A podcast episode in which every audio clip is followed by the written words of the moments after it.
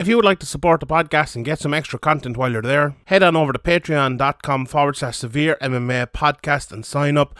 From the rewatch to the Q&A, we will have loads of content every week. So sign up, patreon.com forward slash severe MMA podcast. And now, here's the podcast. Graeme McDonald is an idiot. Sean Sheehan of SevereMMA.com. He even has the audacity to call himself the quote unquote pod god.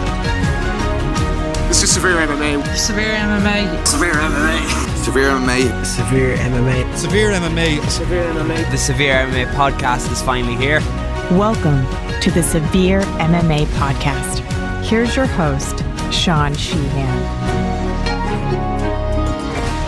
Welcome, welcome everybody to episode 428 of the Severe MMA podcast. My name is Sean Sheehan, joined today by the Stephen Cluxon of Irish MMA Media, Graeme McDonald, as we talk about again a busy week in the world of mixed martial arts. Lots to talk about. But before we do that, let me tell you that this episode of the podcast, ladies and gentlemen, it's about unleashing the beach beast within you because this summer, Manscaped is here to help you level up your beach game with their new Beard Hedger Pro Kit. They're going past waist deep in the grooming game and diving in headfirst to your facial hair fantasies. The Beard Hedger is a game changer, allowing you to shape your beard like a true beach babe. So this summer, let the beach balls bounce and turn heads all over the place. Visit manscaped.com. Use the code Severe MMA for 20% off and free shipping. I've been using Manscaped now for a good couple of years and it's the best in the game. And it's time to tame your man with the best in the game. I made I just made that up there. It was brilliant. Uh, so say goodbye to all your stubble with Manscaped's Beard Hedger Pro kit. First of all, the Beard Hedger um, uh, cordless trimmer roller wheel that gives you 20 hair cutting lengths all on one guard. I've been looking for something like this for a very, very, very long time. I hate all those messy f- uh, drawers full of add ons.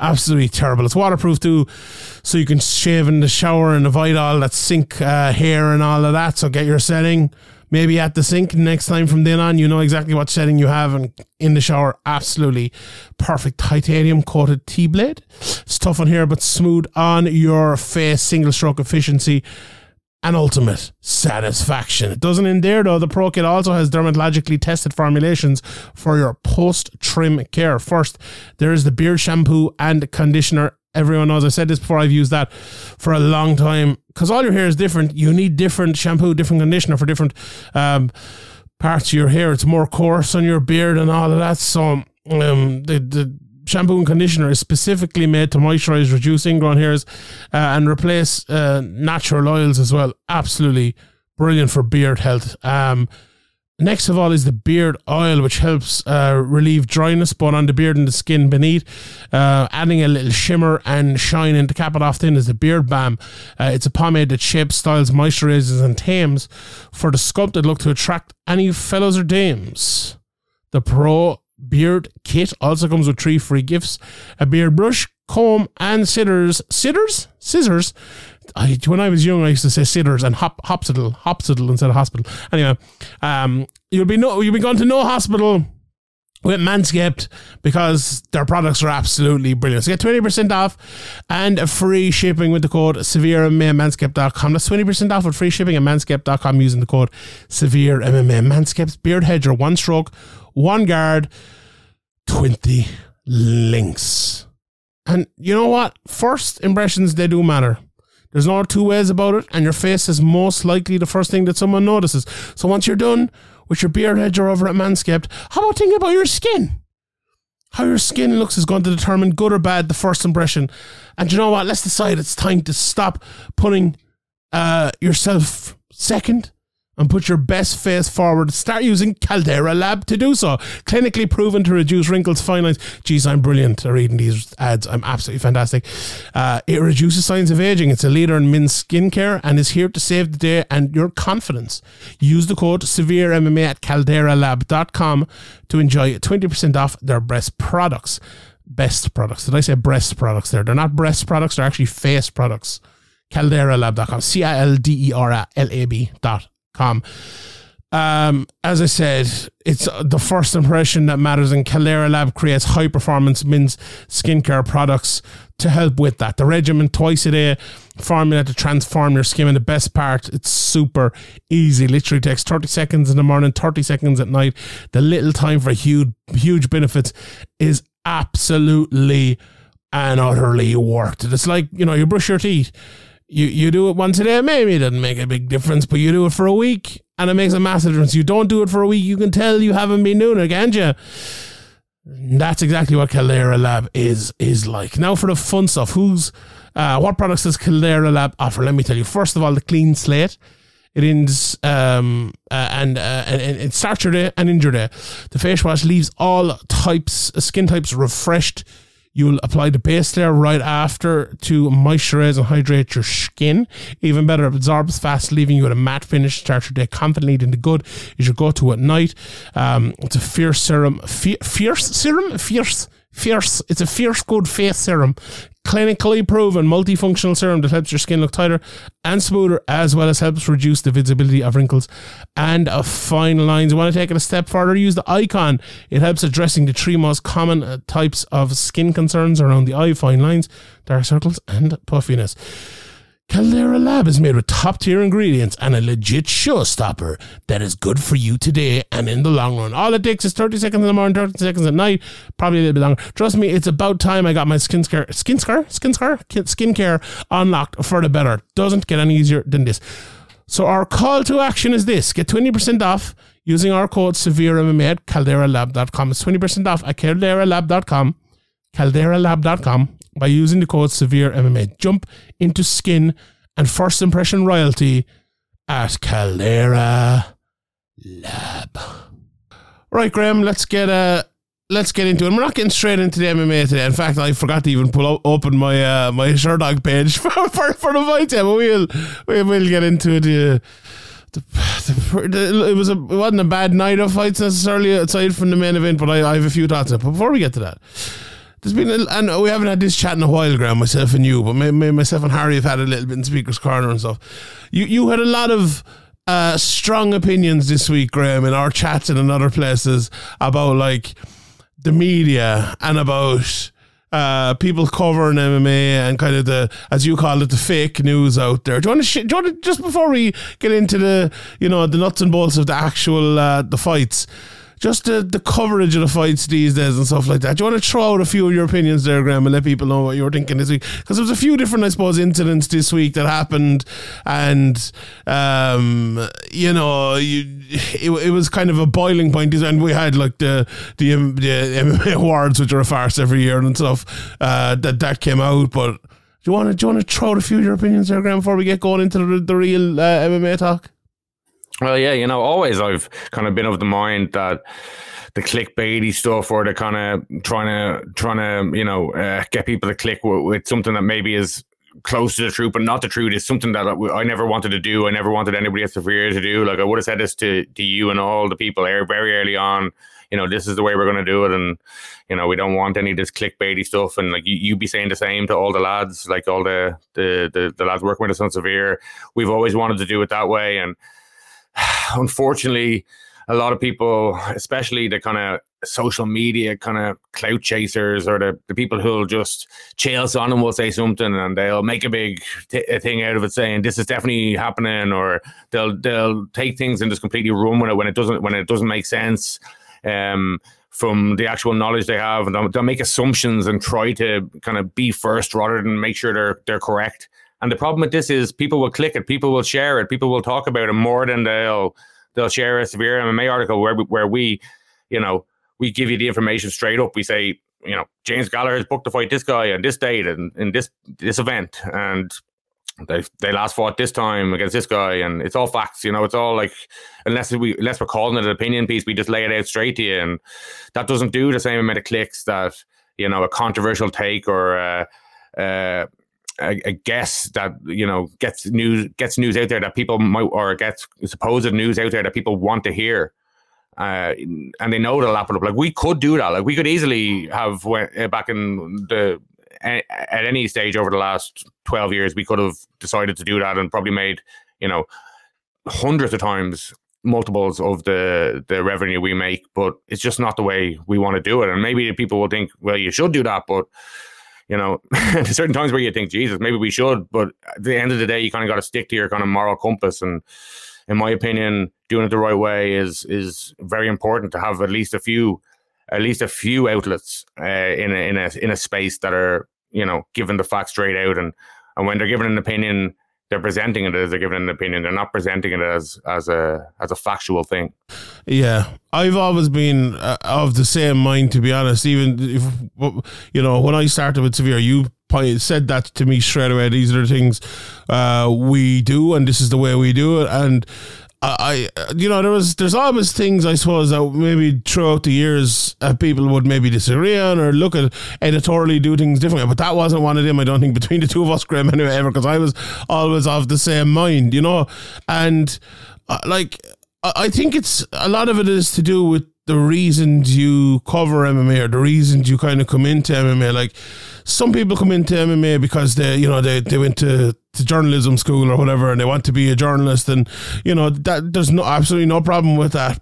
Or And the thing is, if you want to be a sports journalist Yeah. and you're not really fussy about what sport it is, MMA is probably the, the easiest Very large easy. sport to just walk into. Just send Yes. a credential in. UFC 50 50 might credential you, write a few articles, they will credential you more than likely, and then you're in. So Yeah, and like J- James Lynch made made kind of a video on this, and you know, both of us spoke to James a little bit. I think he did a good job mostly on it, but a little bit clunky at times. But he, the point he was making, I think, at the end that uh, you know, I disagreed with it at times, but I, I do get what he was saying now was about like exactly what you were saying there, like people applying for credentials and acting like you know they are something, which is uh, something that's been ha- happening down through the years. Now, there's absolutely nothing wrong with lads who've been doing it for a good while, and you know, let's say you've been doing it for a year or 18 months or whatever, and you apply for a credential, but you're not full time or you know, you're not, there's no problem with that. That- That's not the, the people, the, those people should absolutely be doing it. But there, there is a good bit of that. But I actually think a bigger problem is is sometimes like the opposite of that. People who've done it for a long time and are doing it the, like the,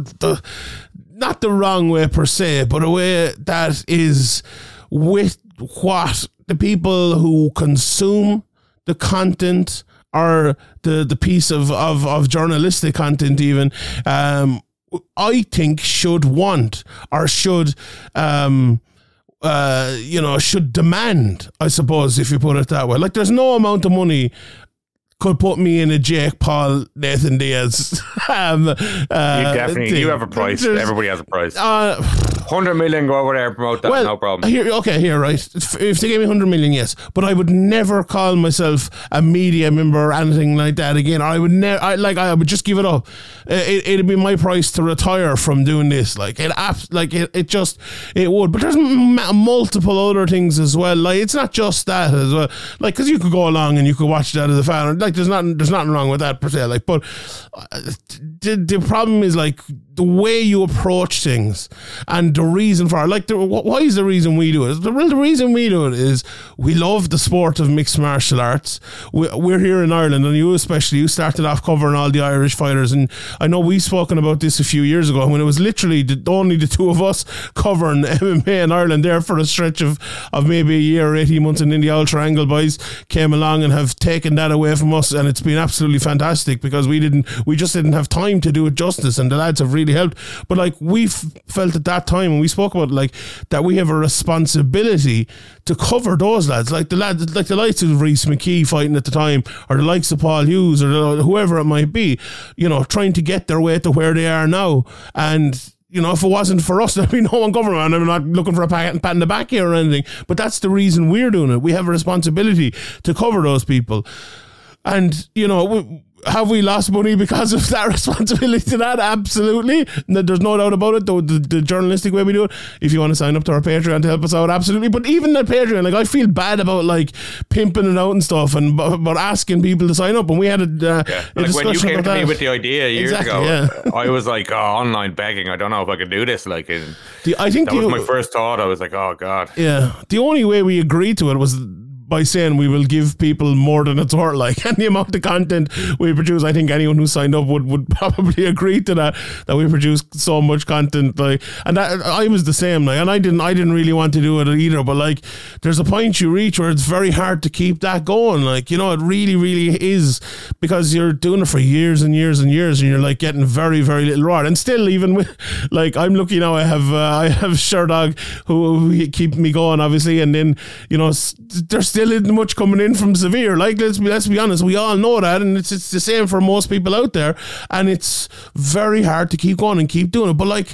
uh, it's hard to say you wouldn't be doing it still, even if you were getting nothing for it. And is that the case for most people out there? I don't. I just don't think it is. And you can see that in their coverage. You can see that in what not, just their coverage, but what they cover and the way they talk about the sport. Like, I, I you know, loads of different things. The way like we um would talk about something more niche on this podcast, which is like by far the biggest podcast in Europe ever, and one of the biggest podcasts in the world in terms of the numbers we get. Yeah, we talk about you know if there's a good Irish MMA fight that happens, we uh, amateur, we we would talk about it, or someone who's two and oh, three and oh, and maybe that's why people like it or whatever. But like. And we, you know, I, I can tell you, spoiler alert, we won't be breaking down much of this Jake Paul Nathan Diaz thing that happened, you know, and that's that's the choice I suppose people take. Like I, I don't know, and it, it's uh, it, I, I don't want it to seem like we're looking down our nose at people or anything, but also like, do you know what? I wouldn't mind an extra bit of support for us for the people who are doing it right way. The likes of you know the likes of Ian as well, and Harry and the lads, and they're fucking breaking their arses the whole time. You know, putting putting in the hours to do it the right way as well. It's you know, when you see all of this shit and when you see everything that's coming out, like look at the MMA awards as well. Like they're they're a great example of this. Like out of the five lads that are nominated, I think four of them have like either worked for promotions or worked for the broadcast partners in a combat sport or something. It's like it's just ridiculous. Like it's just absolutely ridiculous. Vote Nolan King, by the way, would be my thought, thought, thought there. But I don't know. What were your thoughts on that? Like I know these awards, no one really gives a shit about them. But uh, I couldn't give a shit about the awards. Like even like when, when I was nominated, was part working on stuff for, for national, you know, TV and film awards and this, the the Emmy and the the Mayweather McGregor all access thing. I, I just couldn't give a shit. So it's not like I'm looking down on on you know people who are nominated it's because I'm not nominated or something like that. Don't get it the wrong way. I just I just don't care about stuff like that. I think it's awards like that are stupid. I just I just never like that stuff. So I, I, I just wouldn't be that into it. Like I wouldn't care if we're nominated or not nominated, but you know, uh, stuff like that. Um, I don't know. I just think you know, fighters only. What what do they even do? Is it just they just do an awards every year, and they happen to have a media category, so people promote it because of that, or people talk about it because of that. I think and, so. Yeah. You know, that's basically it. Like you know, fighters only has hasn't been relevant in in MMA besides that for for years, in my opinion. Really, like I'm not trying to disrespect anybody, but I don't think anybody's really getting their information from fighters only from what I from what I've seen or from the bubble I'm in. Anyway, I don't know. I don't know. Like. I think people just take it seriously because you know they well they don't take it seriously, but they look at it like that because they have like a night and you know they hand out awards to people and stuff, you know. But yeah, I think look we've spoken about this before. We want to dwell too much on it, but like you know, I think it is it is just it is a bit of a farce. Just another thing on what you were kind of saying, though. I think Yeah. you know, for maybe the Irish scene and the the UK scene, like not to be bragging or anything, but I think we cover it better than than Severe May has covered it better than anybody. I think because Severe May has been around for a long time, it's kind of come up with the the kind of last couple of generations of of Irish, especially, but also UK fighters that you know, giving them coverage when nobody else would. It's kind of just a given that we're there. It's kind of like un- unappreciated. Uh, I think you know, as as Morrissey once said, "You're going to miss me when I'm gone." The kind of thing. If Severe May was gone, then they'd realize kind of A hundred percent. you know oh, how much how much help we we give these guys and getting to the UFC so early, like we're seeing now, or getting these chances on shows, or you know things like that. And I'm not trying to like as you said, we're not trying to pat myself on the back. I think that's just like kind of an indisputable fact. I think if you look at like what we did with Conor, you, like it'd be crazy to say that we didn't have a big impact on how popular he got and the sport got and stuff like that. So I think yeah, it'd be nice to be appreciated by the the people uh, for for that. But I think the people who are in in the Irish MMA community for a long time know. Uh, but sometimes you know fighters you help them along the way, and then they won't talk to you. Uh, once they kind of make it, Oh, that Kind happens. of stu- stupid Instagram pages and these, you know, they'll talk to them, and that that is a bit like, ah, here, lads, come on, lads, like, Yeah. don't forget, don't forget. Uh, But you know, that's the way of the world. Yeah, the, yeah. There's been yeah. And look, you, you know, you know that's going to happen as well. Like, oh, I won't forget about you when I get to the UFC when I get ranked or whatever. And like, oh, oh, really? Is that yeah? Is that true? Yeah, yeah. Okay, but yeah, no, no. You're like, you oh, yeah, are just right. talk to my manager. Yeah, talk to my manager. Yeah, here's an when email did this, when, when did this start? I thought Yeah. we were. I thought we were you know. yeah. When did happen? But I, I like to be fair now. Like I do think I think a lot of the fighters realize. I saw Rhys McKee actually saying it the other day, and fair play to him for for saying it like as well. But like, how could you not realize? Like, like say someone look look like someone like Paul Hughes now. Like the amount of coverage we have given him is like really helped in the, to like to push together. Look at Neil Seery back in the day and all that, many many many other fighters as well. Like, and it's it's great to have those fighters to be able to cover. But like, uh, as you said, like, uh, uh, and we'll move on after this. But the last one, the, just to agree with the point you just made there about like, because we've been around for so long, I don't think people appreciate it. Like, it's the same a, a bit with the podcast.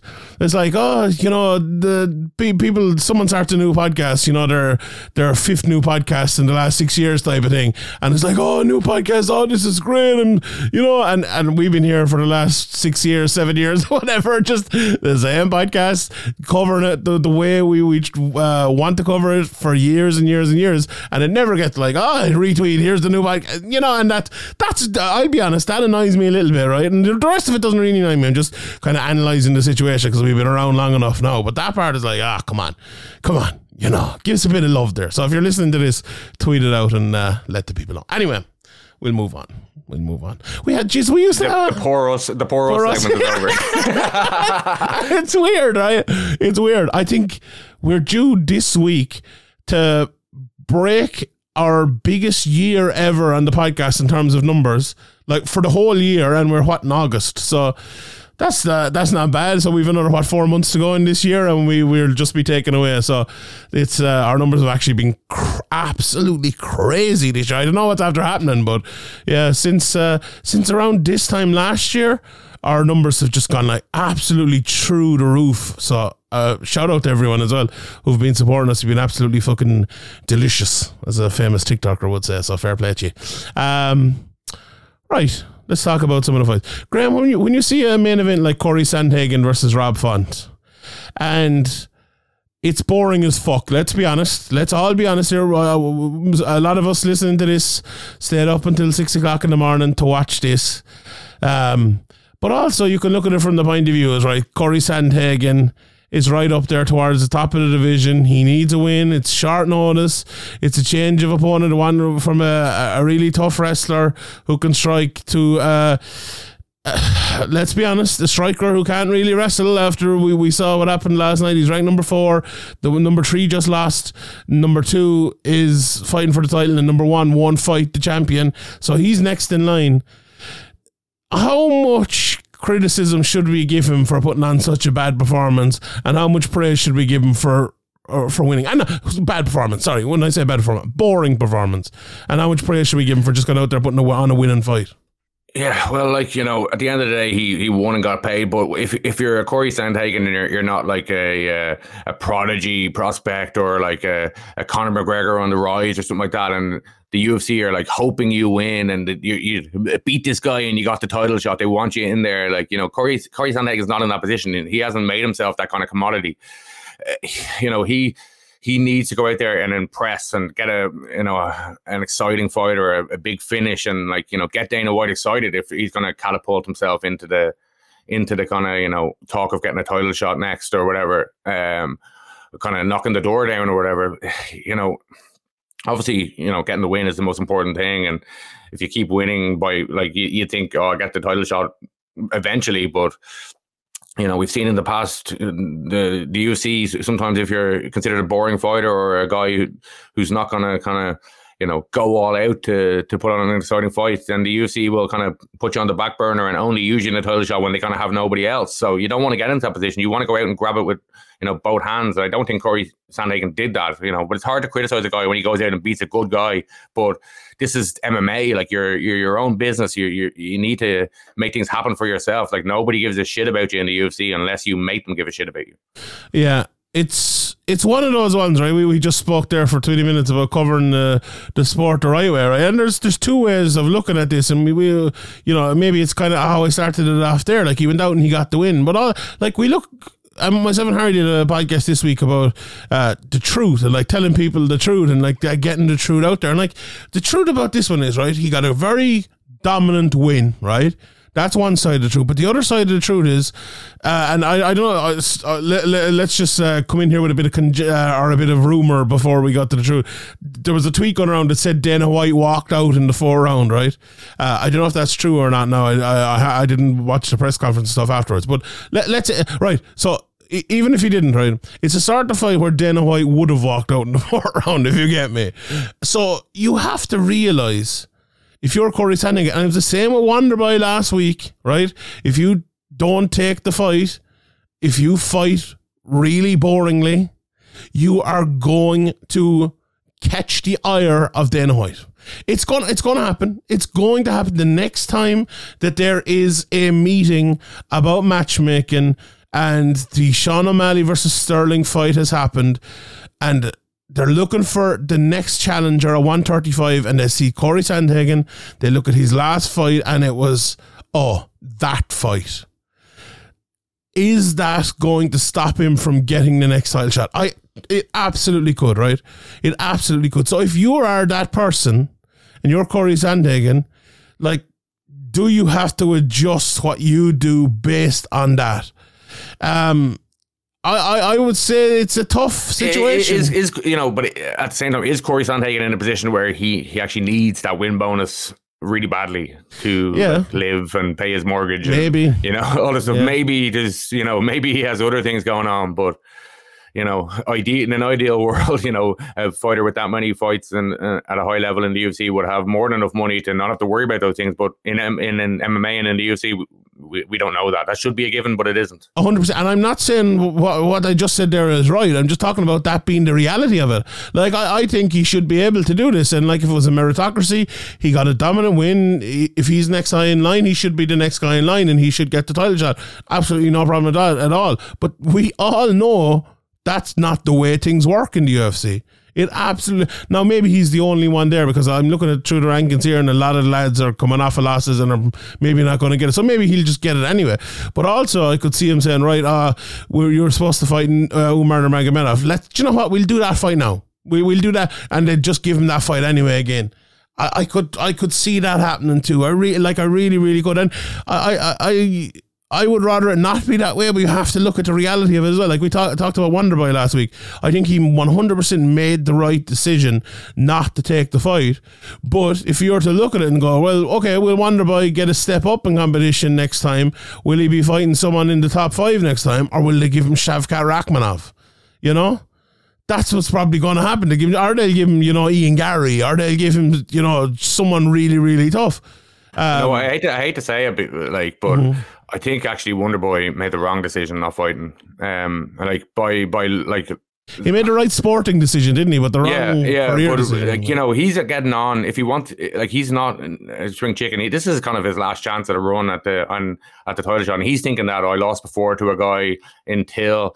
Uh, that I, I, w- I probably wouldn't have lost to if he, he had to kill himself making weight like like he should have or like he agreed to or whatever and this is unfair and that that is unfair and and MMA should be structured in a different way that you know uh, there's something to to kind of negate this this kind of thing happening but this is the way it is and if Wonderboy wants to get a title shot before he's too old to have a a good chance of winning the title then you know this decision is risking the UC brass and Dana putting him back in the in the thinking like we were kind of talking about with Sandhagen and you know unfortunately like I wish it wasn't this way but I think I think like it's a wrong decision um I think on kind of um, morals and things like that. You know, in a in, a, in an ideal world, it would be the correct decision. But the way things are, I think I think he's made a mistake here, and he might never get a, a chance at actually becoming a UFC champion now because of this. He maybe he will, maybe he will, maybe there'll be injuries, maybe the, the things will line up, and but maybe it won't. And I think the chances of him getting that chance have gone down because of this. Yeah, I I I've spoken about this fight so many times, or spoken about the Wonderboy situation sorry so many times, and honestly, I I, I think you're right. I, I and I, I hate that I think you're right, and I hate that that is the way. But yeah, like it's it's hard not to acknowledge that. But like uh, we'll put put it this way as well, though. Like the and I want to talk about matchmaking here, but because the UFC have very sharp memories too, so maybe by the time it comes around, and and also like they just have dates to fill. So it could be a good one, it could be a bad one. I think they're they're so badly laid out in terms of how they plan things. It's actually if there was more structure to it, we I think we could set out with more certainty. Now we're kind of just banking on them being pricks a bit, which is is probably a Uh, good. you know, Dana White, lo- Dana White loves blackjack. You know, uh, it's like it's like you have fourteen or fifteen, or maybe thirteen or fourteen, and you're deciding whether you should hit or not. And on thirteen or fourteen, you probably shouldn't hit if the dealer doesn't have a ten, but you might just hit because you know you, you decide you want you, like you're taking a chance. But I think Wonder Boy has you know he still could win that card. He still could the hand still could pay out, but Yeah. he's decreased his chances slightly percentage wise Yeah. of you know his dream of becoming a UFC champion. You know, like he got so close against Tyron Woodley. You know, you can go back and analyze that fight, and you could score for Wonder Boy. Um, like for for him as a fighter and for his legacy and all, I'd I'd love to see him get another title shot. Now it is a little bit you know out of his prime now, but I still think you know with the right uh, on on his on his day or with the right you know uh, strike land, he can take out anybody and he could win and he could even do that you know at a later age. But his chances, his window is closing, and he's just made a, a bet that decreased his chances. I don't know, my I fucked up the analogy a bit there, but you know what I mean. I know what you mean. I know what you mean. A Um, very long-winded analogy. Well, that's what you come to the Severe MMA podcast for. But uh, yeah, look, just on, on the the last thing in the main event. Um, if look, if people didn't watch it, Corey Sandhagen, the first round was even enough, uh, and then for two, three, four, and five, Sandhagen literally just took him down inside the first minute every time. Um, and didn't do much. Like I, I actually like. Uh, I think Herzog should have stood him up a, a, a bit more. Like he didn't send him up at all. Like, like you Uh, said, I, I disagree. I, I think they should be able to have to fight out of it unless it's like the guy's literally just holding on, trying not to let anybody fight. I he think didn't do much. Like, correct? yeah, I know, I know, I know. People, a lot of people want stand-ups, but I, I like the the more pure fight. I like as little interference as possible uh, to be honest, without well, it becoming complete, like you know, Yeah. joke. I kind of half stopped watching. I knew everyone knew. I tweeted in, in like the second row, maybe it's like, "Oh, this is quickly becoming one of these fights where we could be able to fast forward through." And uh, like, I think everyone watching probably wish they could have fast forward through. well. Like, even if you're a, a, a grappler who loves grappling, like there wasn't even any grappling. You just like lay it down and went to top of him, and you it know, became very obvious very quickly that it was not going to be a finish. very, very, very quickly. Yeah. So, yeah, not not great at all. Um, not to complain again, right? Uh, but I feel like right over the last while we have um, we've been kind of looking at the main points from cards, and uh, we have been. Um, We've been leaving maybe the, the whole breakdown of the cards to the lads doing the uh, the balance breakdown, and I'm actually on it this week. So maybe because I was looking at the card a little bit more, more closely, uh, I I thought this, but like a, a lot of people were saying, right, this was a very good card, right? And it, it wasn't a bad card. But you know what? It, it was, this was not a UFC card, right? This was like a very good Cage Warriors card, but without the like elixir of climbing a ladder or without you know, you use the word jeopardy all the time but also with some really bad matchmaking i think like the first fight almabayev he, he looked very good right but just completely outclassed Ode Osbourne. Sean Woodson just completely outclassed Dennis Buzukja. Now he came in a short notice as well, and that was a, a bit unfortunate.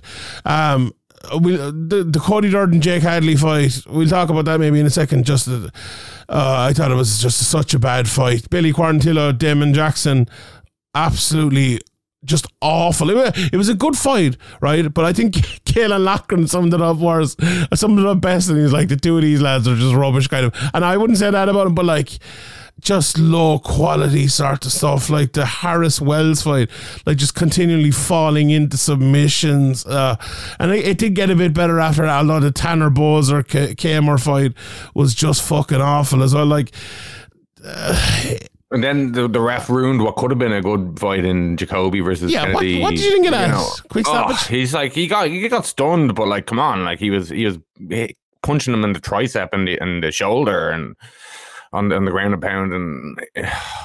I want what you like? I don't know. It's just stopped way too early. Just terrible, terrible. Really yeah. I thought it was as well, but I didn't really see many people saying that. I was like, well, like and I kind of half joke, that's where Kennedy gets going. But you have to know the fighter as well sometimes. Like in, in a situation like that, I, you know, some people say that like, oh, with, with judging and stuff, but I, I wouldn't. I'd say that more a ref, and I, I agree. I thought he, he definitely got stunned. Not even like, that. Even if it was anybody, up. if it was anybody, even if yeah. a guy had been knocked out four of his last five fights, I wouldn't wouldn't have stopped that fight there. Like he he got stunned. He went down and he he defended really well, and then the ref stopped it. Yeah, I, I don't know. Like I know Jacoby started flurrying because he saw the ref getting closer, and that's smart. You know, he's trying to win the fight. He, like get in there, get out of there, get paid. Thank you very much. And you see the ref getting close, you flurry, but the flurry was punching arms, and there was nothing in those shots, and it was just a terrible, terrible stoppage. It's. I think it's something that's becoming uh, a team in refereeing these days. Like just stopping the fight way too early. Like and Uh, and then uh, I don't think this one is necessarily the best example of it, but also like you're fighting in the UFC here, like you're you're you're up towards the main card, like like let it play out a little bit. And if it's a finish, okay, no problem, it's a finish. But like be very close to it and, and get in there the second you need to get in there. But let it give a guy a bit of a chance. And I I, I watched uh, Brock Lesnar versus Shane Carwin there recently, and like that's an example where a guy is given a, a an almighty chance. But like it feels like we don't have the scope for those fights to even happen anymore because refs are just getting in there too early. Like one of the best fights ever, in my opinion, for entertainment was Pat Barry and um. Kongo. Yeah, like that was just an insane fight, and if you like, you could have stopped that fight about eight times before the end if if uh, if if you're going by even half the kind of early stoppage that this this Kennedy one was. This, this, like like you said, you're not going to be able to see those all time entertaining fights like uh, if you're just stopping fights like this and obviously it's not um it's happening all the time you know sometimes like you have to err on the side of caution I understand that brain damage and stuff like that, but these fighters are putting their lives into this. You know, um, Kennedy's obviously like you know, uh, he's put like you know sacrificed a lot to put in the camp to to be where he is to get to the UFC in the first place to to train MMA, and then you're just taking taken away because he got caught with a one shot and was a was a, was a bit stunned for a second. Like you know, come on, like I've seen I've seen YouTube boxers get more of a chance in their in their first YouTube fucking fight or whatever, influencer fight or whatever. You know, come on, like let this guy's a professional athlete. This guy's put everything into this. This guy's in the UFC. This guy's you know won 12 out of his 15 fights at the time like and he got hit with a punch yeah like we're not disputing that that but like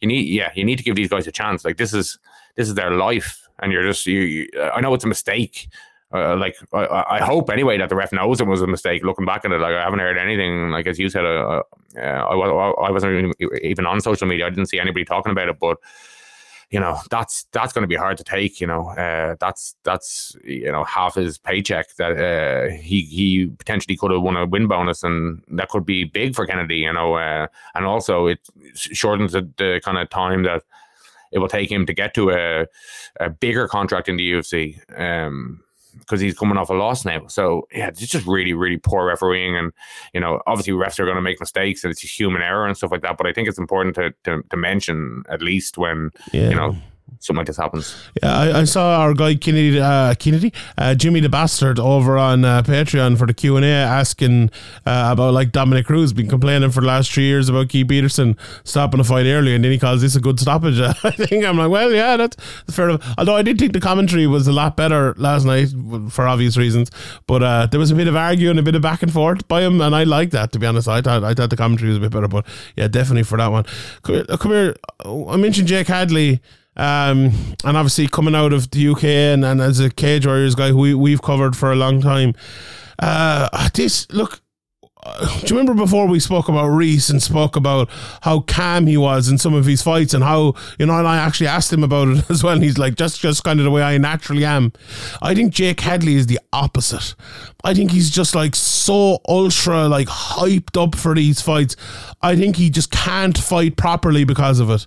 He like he's just Well, there is there is like there are guys who are like just in the gym. They're just amazing. They sparring in the Yeah. gym. They're they're amazing. They, go in there and they forget how to fight. You know, you know, this is a known thing. Like sometimes some people eh, can can kind of get it over time or kind of settle into it. But sometimes I think you know it's just as you say. Maybe you get too hyped or your your emotions are, are too much or there's too much going on inside your head. Like you know, Donald Cerrone, like a guy who maybe uh, could be a good example of a, a, a guy who maybe at times threw away uh, fights because he's in the wrong mental state or in the wrong mental mindset. Uh, and may, like I don't know Jake Hadley uh, personally or anything, but maybe that's a thing that maybe a sports psychologist could help with. You know, something like that. I don't know if he does talk to a sports psychologist or if that would work for his personality. But you know, if if he is one of these guys that's you know performing way better in the gym than he is, then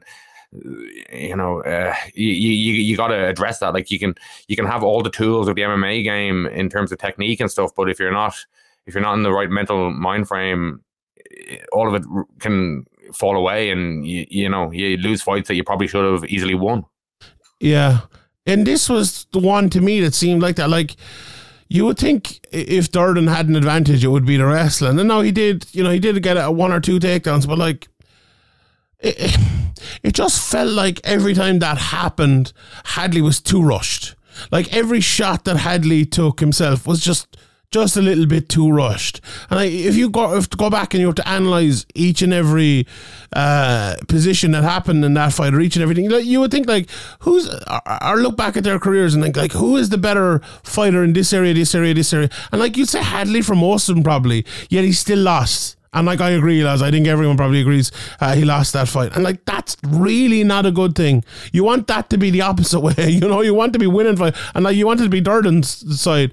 You want to be winning fights against guys who are probably better than you, right? Like you, a big problem here as well is right. He lost the first round. He got caught with a counter right hand, and he got cut by an elbow, and like he got kind of knocked down rather than taken down. And then Cody got on top. Once a good wrestler like that gets knocked, it's very tough. He like a late guillotine, but not much. And then it was a mad second round, or he nearly got uh, submitted again. But then he got that late armbar. Now none of the judges gave him that round, surprisingly enough. But I thought he should have won it. And then right, uh, like we're kind of looking at one-one going into the third. Now it wasn't that way, but let's say we were looking at that, and just nothing happened in the third. Like they just did nothing. And like I think a late like 15 seconds from Durden, like looking up, messing, throwing shots, probably won him that round.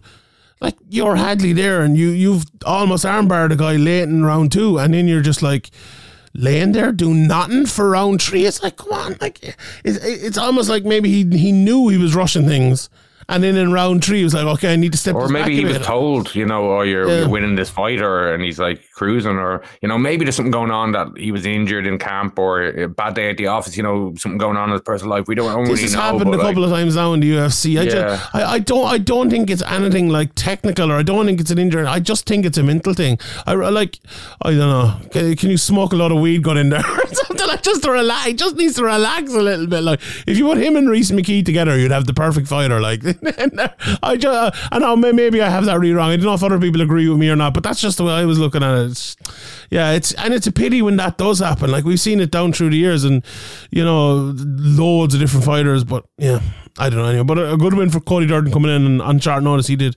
uh, he did very very well there. Um, what else?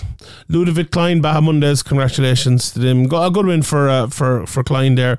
We talked about Jacoby, very good uh, flying uh, triangle from Diego Lopes well. But Tatiana Suarez, I think, was the was the star of the night. Um, although, like, I, I do think she has enough to be the champion in that division and probably another one. But I don't know, Gran. I think this is a thing you will probably think as well. But at the end of that first round, when it was on the feet when Andrade got right back up.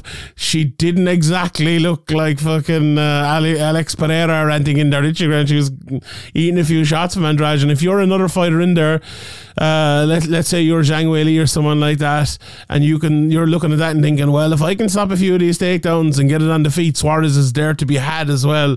She maybe Yeah, isn't. the big problem is stopping those takedowns. Exactly. You know, that's the big problem. Her style match, her style is a bad matchup for everybody in the division. Everybody in MMA, like you know, if somebody can put you on your back and keep you there, it's very hard to win a fight. so, um, yeah, um, I don't think Dana and the UFC brass will have been or will be in any rush to get her into a title shot because of, you know, Dana's kind of uh, not dislike, but his um, is um, not over eagerness to watch to watch wrestlers and he wants knockouts and things like that. But like you look at her record, the people she's beaten, you know, Alexa Grasso, rear naked choke, Carla Esparza ground and pound, Nina Nunes decision, you know, guillotine, two guillotines in a row now. Like you look at her record and you think, yeah, she she definitely is, you know, surely going to get the title shot next. She deserves it, like definitely, but. Uh, I don't know if she will because of her style, like we were kind of talking about earlier. I you know unless she you- will. I think she's been the darling. uh, yeah, and Dana White came over and hugged her last Mm, night and everything. No, I think she will. I yeah. don't know. Like I don't know. Like Well, she won't get the next one because uh, uh, who's? Amanda Lemos is fighting for it next. But after that, I, I think she, I think she probably will. Like she's been hyped for so long and everything. I, I don't know. I don't think she's one of them. To be honest, like I think the thing about her is, I think her striking has improved.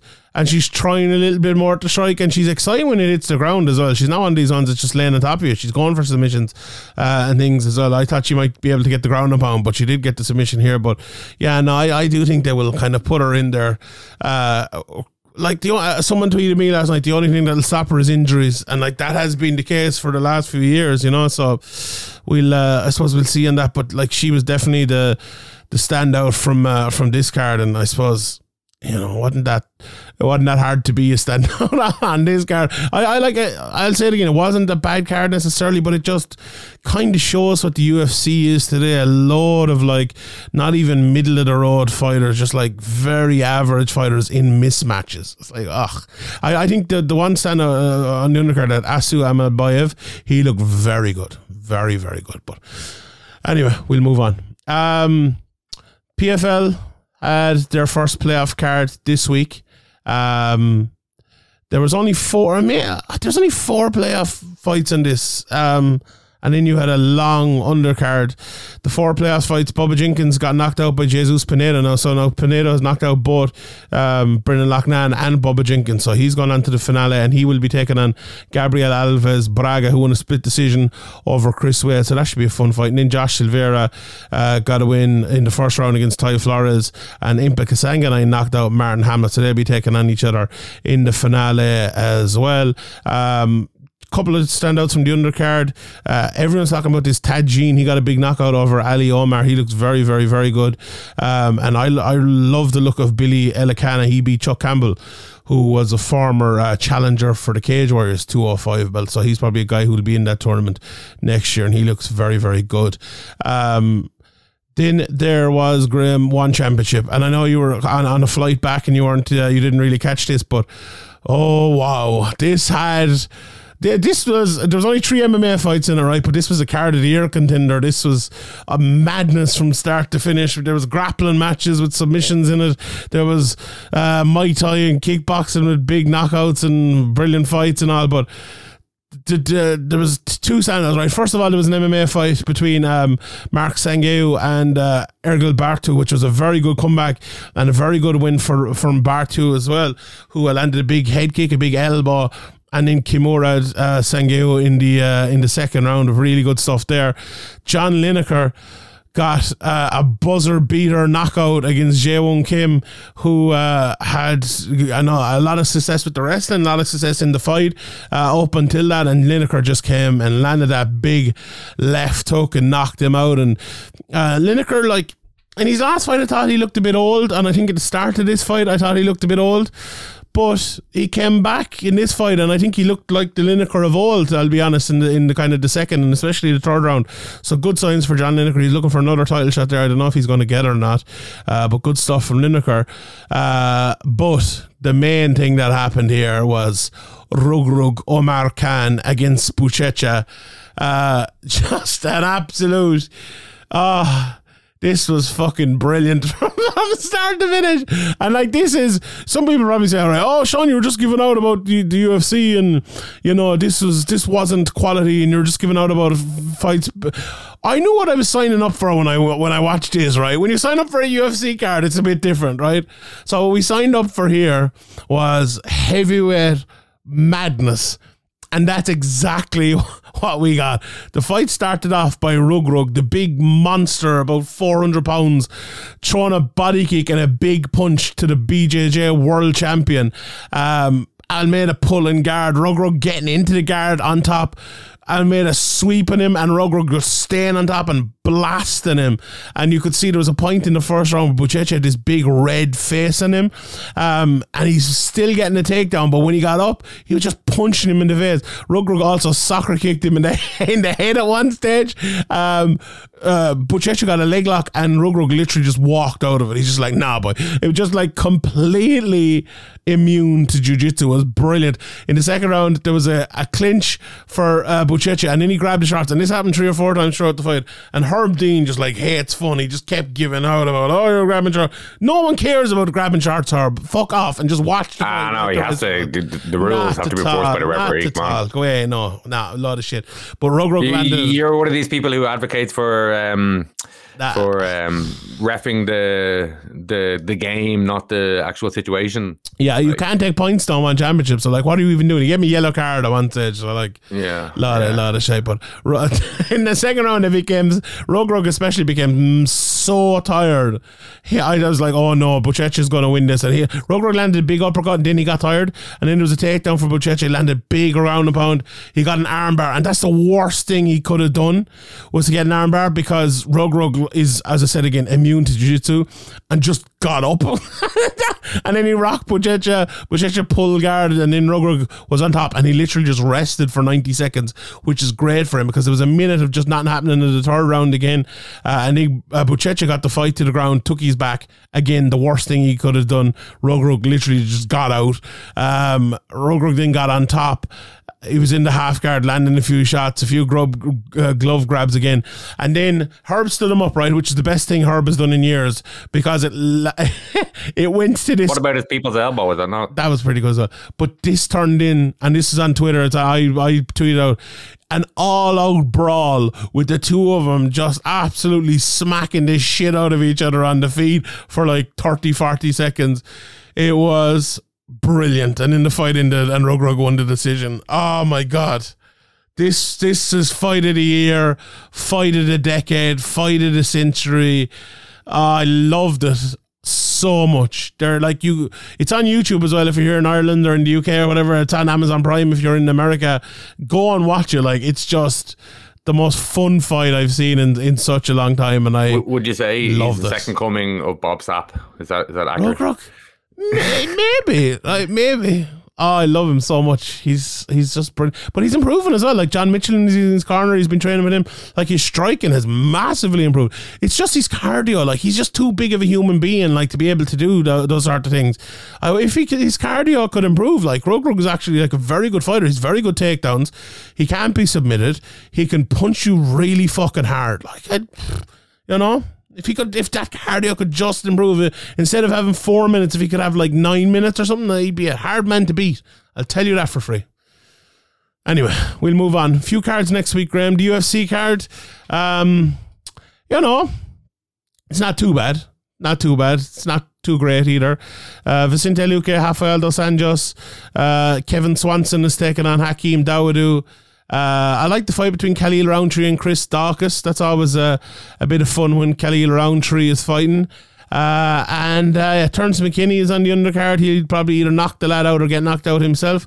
And then there's a load of other people I have never heard of. What what, what do you think of It's this? a pity. uh, It's a pity. You know, it's a, probably a pity that we, we even say this, but it's a pity that Lando Vannata fell out of the card. That's how kind of not great this card is. It could have done with a an old school Lando Yeah. performance to get people excited. You know, um, there's a there's a few like you know fights that are hard to predict and could go either way, but the, the jeopardy is just not really there. Um, in these fights, the yeah, there's not much there. But like you know, looking at some of the matchups, there could be some exciting fights. It could be a good night of fights. Like, uh, and I'll probably enjoy it. But um, in terms of like um, big prospects or or um, the jeopardy, as I say, is, is it's, it's hard to it's hard to see much here. Bellator then Bellator two nine eight. James Gallagher is on the card, Graeme, and I was just I, I was previewing this card uh, uh, a couple of days ago for uh, for Sherdog, and you look at James Gallagher's record over the last few years, and you look at like 2022 zero fights. Sorry, 2023 so far zero fights. 2022 zero fights. One fight 2021. One fight 2020. Uh, and then you know you get back and need more fights before that. But like since 2020, since the start of 2020, he's only had two fights. And like we're we're almost in 2024 now. It's just it's been such a tough period for James with injuries and pullouts and different things. And you know, he went in there and put on a pretty good fight against Patchy Mix, who is arguably the best bantamweight in the world at the moment. Uh, uh, it's aging like fine wine. That Indeed. that um, you know, he was it was a pretty close first round and.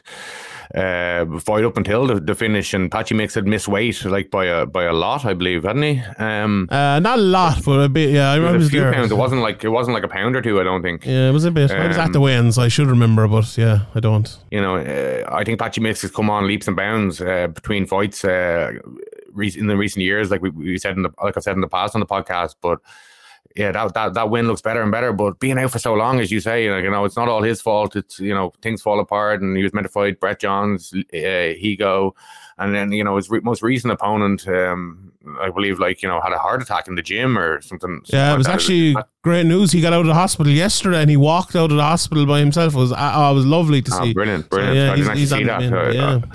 But um, yeah, so you know things have kind of through through no fault of his own. He's kind of you know he's wanted to get back in there earlier. It just kind of hasn't happened, and now he's he's got another opponent. Um, you know, uh, it's MMA. Things can kind of just kind of fall against you sometimes, and then all of a sudden you haven't fought in in nearly two years. So. Um, there probably will be a bit of cage rust, you know. We, we see it with Franz recently. A teammate of his hasn't fought in a while. Kind of his timing wasn't quite there. Like James is a different kind of style fighter. If he gets gets to the ground, he's kind of in his in his zone and in his comfort zone. He's probably been doing a lot of jiu-jitsu and he's been over in Thailand and he's he's been rounding out his game and I'm sure he's been improving as well. But it does make it a bigger ask to to, to you know display the improvements you've made when you've been out for so long.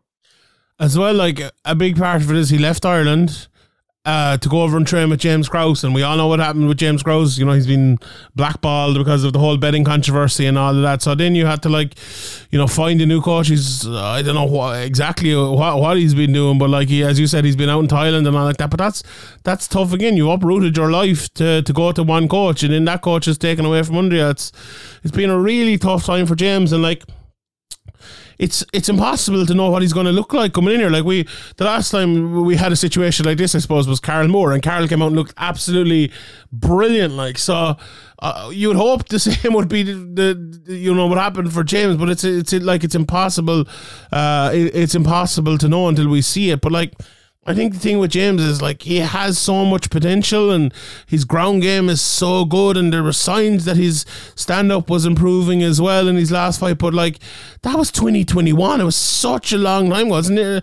Like what do we know? We're three months off of it being two years. It's it's impossible to know. But look, I'm looking forward to seeing James come back. I just look win or lose. I hope James can get three fights in the next eight months or something like that. Just get in there and get fighting and get the improvements going and you know get some structure to to all of it that'd be I think that'd be absolutely fantastic. And that's look that's all I, I think anyone in Irish MMA would, would wish for as well just to see James back in there competing because uh, I think uh, the scene needs him as well. He's been one of those lads you know where he was uh, and let's be honest here he was keeping the scene going there for a while headlining cards and he was kind of the, the next big thing coming through. And then like a lot of lads now have taken up that mantle I know over the last while. But James uh, I, I don't think uh, maybe gets enough credit for, for that for, for what he did for a good few years uh, in Irish MMA and you know there was a lot of criticism and all of him throughout it but like a lot of that was unfair too but look I'm delighted to see James back and uh, you know we're, we're a few days out now and hopefully everything stays fucking going the way it is because you never know in MMA but yeah it'll be great to see him back in there next weekend Yeah. um, Yeah, exactly. I was expecting to go out there and win. Um, I'm just hoping that you know he can, um, he can kind of click straight back into the momentum that that he had before that loss to uh, to Patchy Mix and kind of get himself back in, in contention quickly because you know for all the criticism as you said, he he's like very very dangerous guy on the ground and you know he he's he, he goes to his to, he game plans well and, and goes to his his strengths and you know, uh, he's matured as a fighter. He's matured as a person. Like the, even watching that interview um, up on Severe MMA um, the last two days ago, three days ago, you know, you can see that he's kind of matured as a person, and you know, being away from home and out of your out of your comfort zone is going to mature a person, and you know. Um, going to Thailand and new experiences, meeting new people, new styles of training, new new kind of you know um, mindsets. All of that stuff is is vital for for uh, somebody like James to you know uh, mature as a person. Uh, you know, people forget maybe how young James was when he was kind of in the spotlight uh, because he'd been around you know fighting MMA since he was thirteen.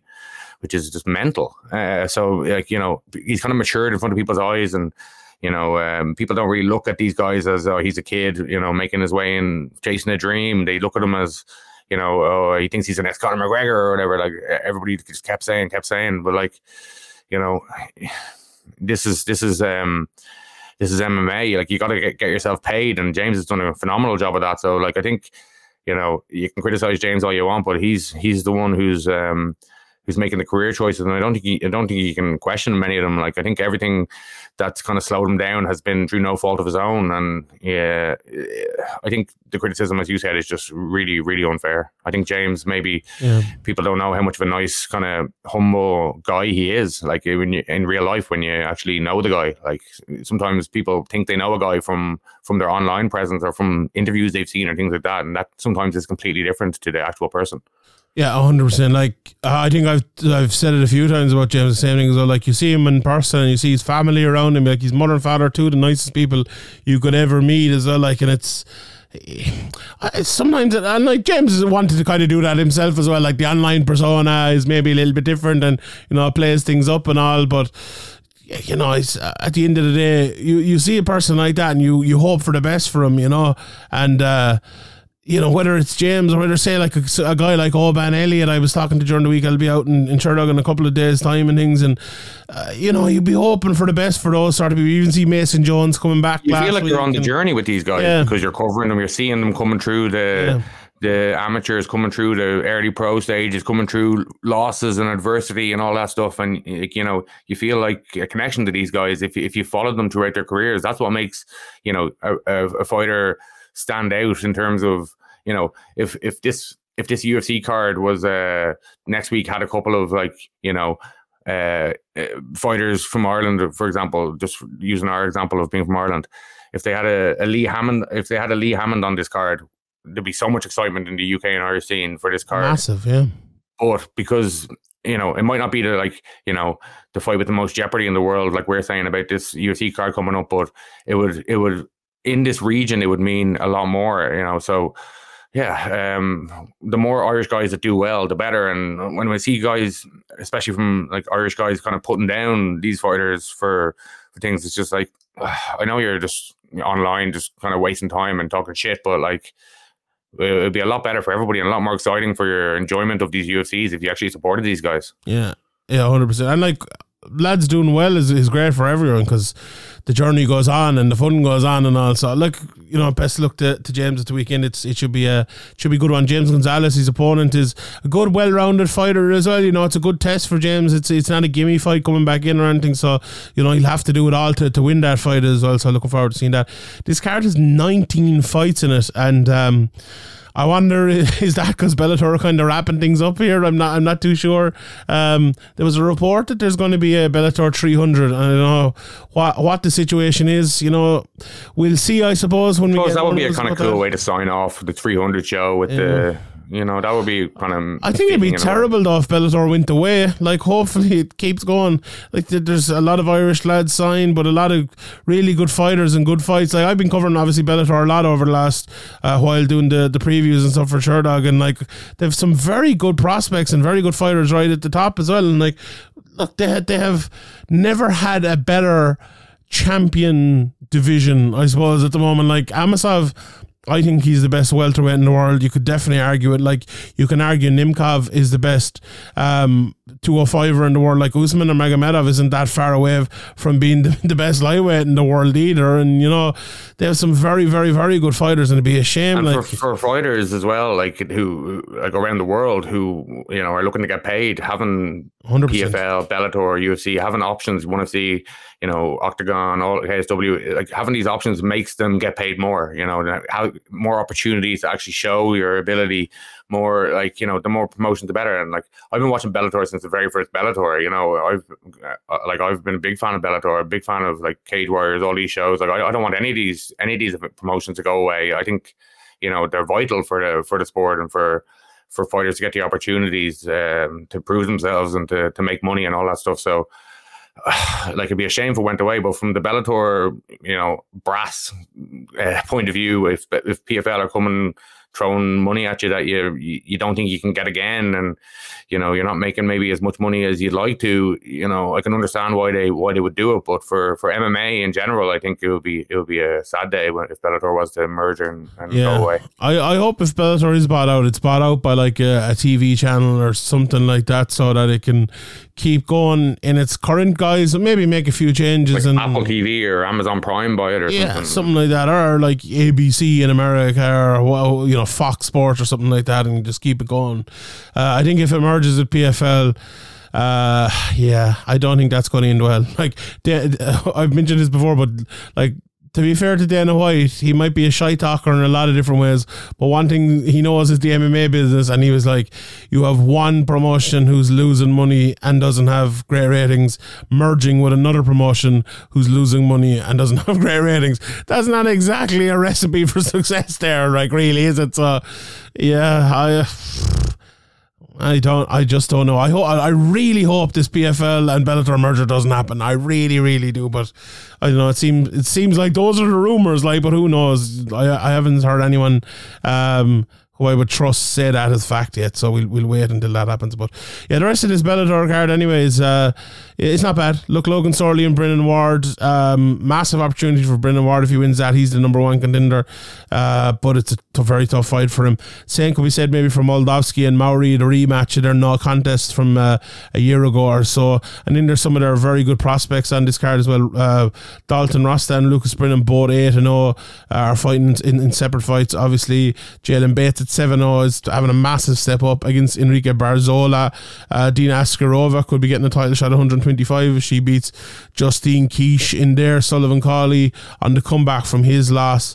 Uh, and then, you know, there's, there's actually a lot of pretty good fights. Uh, Higo against Mikhailov and one uh, 135, Josh Hill uh, and Kazum at 135 as well. There's a load of 135 fights here. So uh, uh, Patchy Mix, who I mentioned earlier, is fighting, uh, well, or hopefully will be fighting. Uh, Sergio Pettis coming up, so maybe we could see the number one contender for that if Bellator keeps going and all of that. Um, all right, great. Before we go, and I said I wouldn't mention this, but the whole we, we kind of have to mention it because it's MMA now, possibly. This whole uh, Jake Paul against uh, Nathan Diaz thing. The the boxing match went down last night. Uh, Jake Paul won it, and then there was talks of uh, a 10 million MMA match. Um, first of all, I don't. I, I watched a bit of it, the the boxing match. Um, it went exactly how I think most people thought it would. Where Jake Paul won, but Nathan Diaz made it like a moral victory, and that's kind of that. Um, what any thoughts on it? That and the MMA fight. Like if it's an MMA fight, we're going to have to cover it because it's one of the biggest uh, stars in our sport. Obviously, against a rookie, like you would think an MMA fight will just be so simple for Nathan Diaz. It's not even worth happening. But I don't know. Any any thoughts? Uh, my thoughts. Um, Jake Paul. I haven't really watched much of Jake Paul. I actually watched this uh, thing. I think he's actually um, better at boxing than, than I thought. Yeah, he is. He's for- actually not, not for a a bad three-year boxer. pro or whatever. For three years of training, I think you know uh, he's he's got some talent for an early boxing pro. Like you know, usually in boxing you might get to twenty and zero fighting, you know, under a lot less pressure and stress and and all this stuff. And you know, he definitely is improving from from the little bits I little clips or whatever I'd seen in the past. And you know, he probably learned a lot from that. Um, uh, what's his name? Tommy Fury uh, loss. Um. So yeah, for like, in, in like, I actually think fair play to Jake Paul. You know, uh, he's not just uh, um, a, like a YouTube clown pretending to box. I think he's actually a, a bit of a YouTube clown that can actually box a bit and that has a bit of potential. That's to, a very fair Be, assessment there, right? to be, he has a potential to be um, like decent at boxing, and if he hand picks his his opponents for a while, he can win some fights and entertain people and make money. And you know, fair play to him. MMA. What do you think of an MMA fight between them? Yeah, like I think um, I think it'd be a lot different story than it was in the in the boxing realm. Um, I think uh, you know Nate Diaz could lock up a guillotine or whatever at any moment if he wanted to. Um, a rear naked choke, take him down. You know, even just pull guard and beat him there. Like, uh, uh, like maybe you know maybe Jake Paul is like a really good athlete that can pick up jiu-jitsu really quickly or has been doing it in, on the sly. It doesn't look like it. It looks like he's been concentrating on boxing the whole time.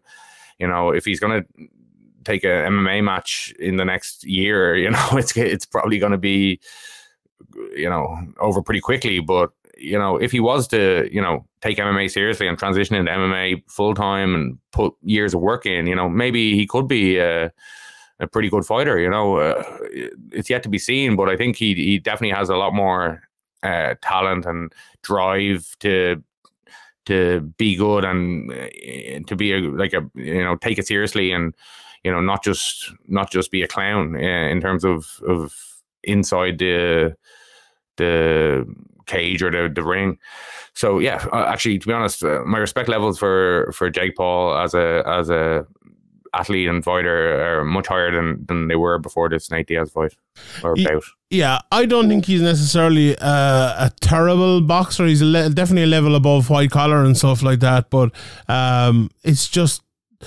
like it's uh, we don't uh, we don't really cover anything but MMA, and we I, we won't be covering that unless it, it pertains to MMA, and maybe just mention it because there are MMA fighters in it and that stuff. But I just think the whole circus around it, like it's just a load of bollocks, really, if if we're being honest. But uh, yeah, if look if they went to MMA, it would it the problem look. J. Paul was smart, right? He got into boxing and he fought white collar boxing matches against a few athletes and, and other things, and then he had like I mean you realize that it turns out I'm actually quite good at this well, like so I can he he fought MMA fighters. myself. He Yeah. fought MMA fighters and was able to beat them because we all know MMA and boxing is, is very very different, right? And while being p- better than a lot of people thought, right?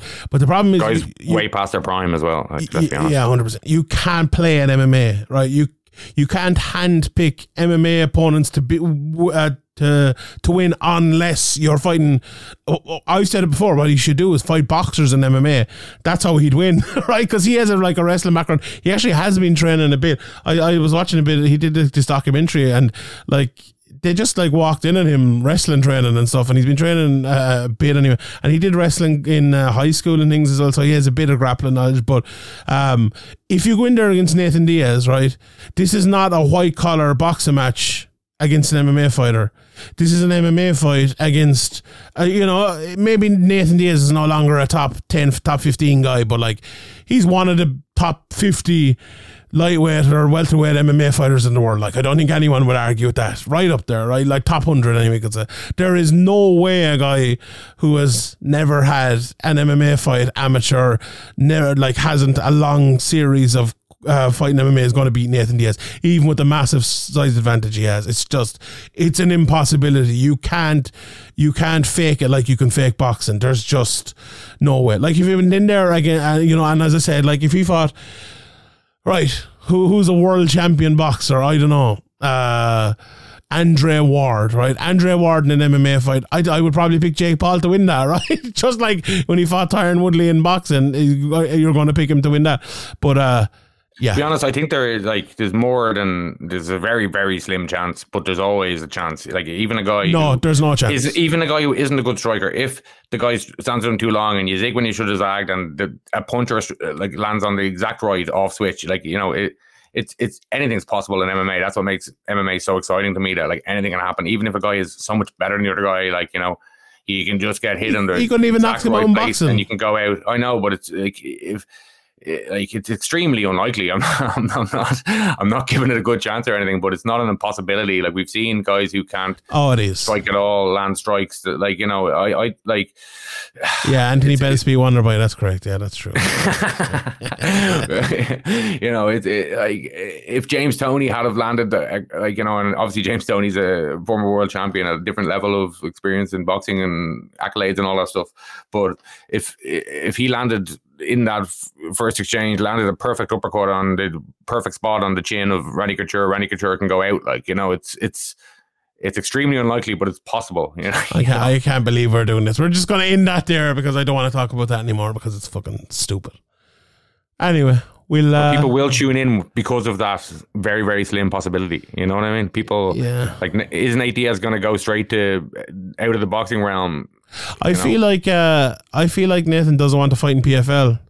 Um, you know, he was saying, "Oh yeah, we can do it, but uh, under uh, real it's fighting, you know? 10, 10 million, and you can negotiate. Is it though? Like I wouldn't believe a word of that. Like I if it is though, if it is, yeah, if it is, yeah, no problem. But I, I think he wants. I don't think he wants to burn bridges with the UFC. I think he wants to go back in the UFC and fight there. To be honest, but I suppose we'll see on that one. But, it, but it's, you know a, what? good leverage. It's a good leverage that Jake Paul's offering this on you know uh, publicly for the for Nate Diaz to go to the UFC and say I'd love to fight big fights in the UFC, but like yeah. obviously you're gonna have to make it worth my while because I have this offer on the table here. It was great to see though, like Nathan Diaz is you know he's real fighting kind of promotion that he's hoping to to kind of get going. Yeah. Uh, no, but look, before we finish on Jake Paul, I know you're yeah. missing it, but he has managed to get some MMA fighters that should have been much better paid. In oh, 100 percent, yeah. So, like in fairness to him, that that's a very good thing. He's a better retirement fund for MMA fighters than the fucking UFC is, like 100 percent, without a shadow of a doubt. Yeah, so fair play to him. Fair play. Right, we leave it there. Graeme, have you an inspirational quote? You already gave us one Morrissey quote in the middle of it, but have you another one for us today? It's not Morrissey, but uh, I'll go for it. So impressed, but so in awe. Such a saint, but such a whore. So self aware, so full of shit. So indecisive, so adamant. That's us, isn't it? we'll see you next week. Good luck.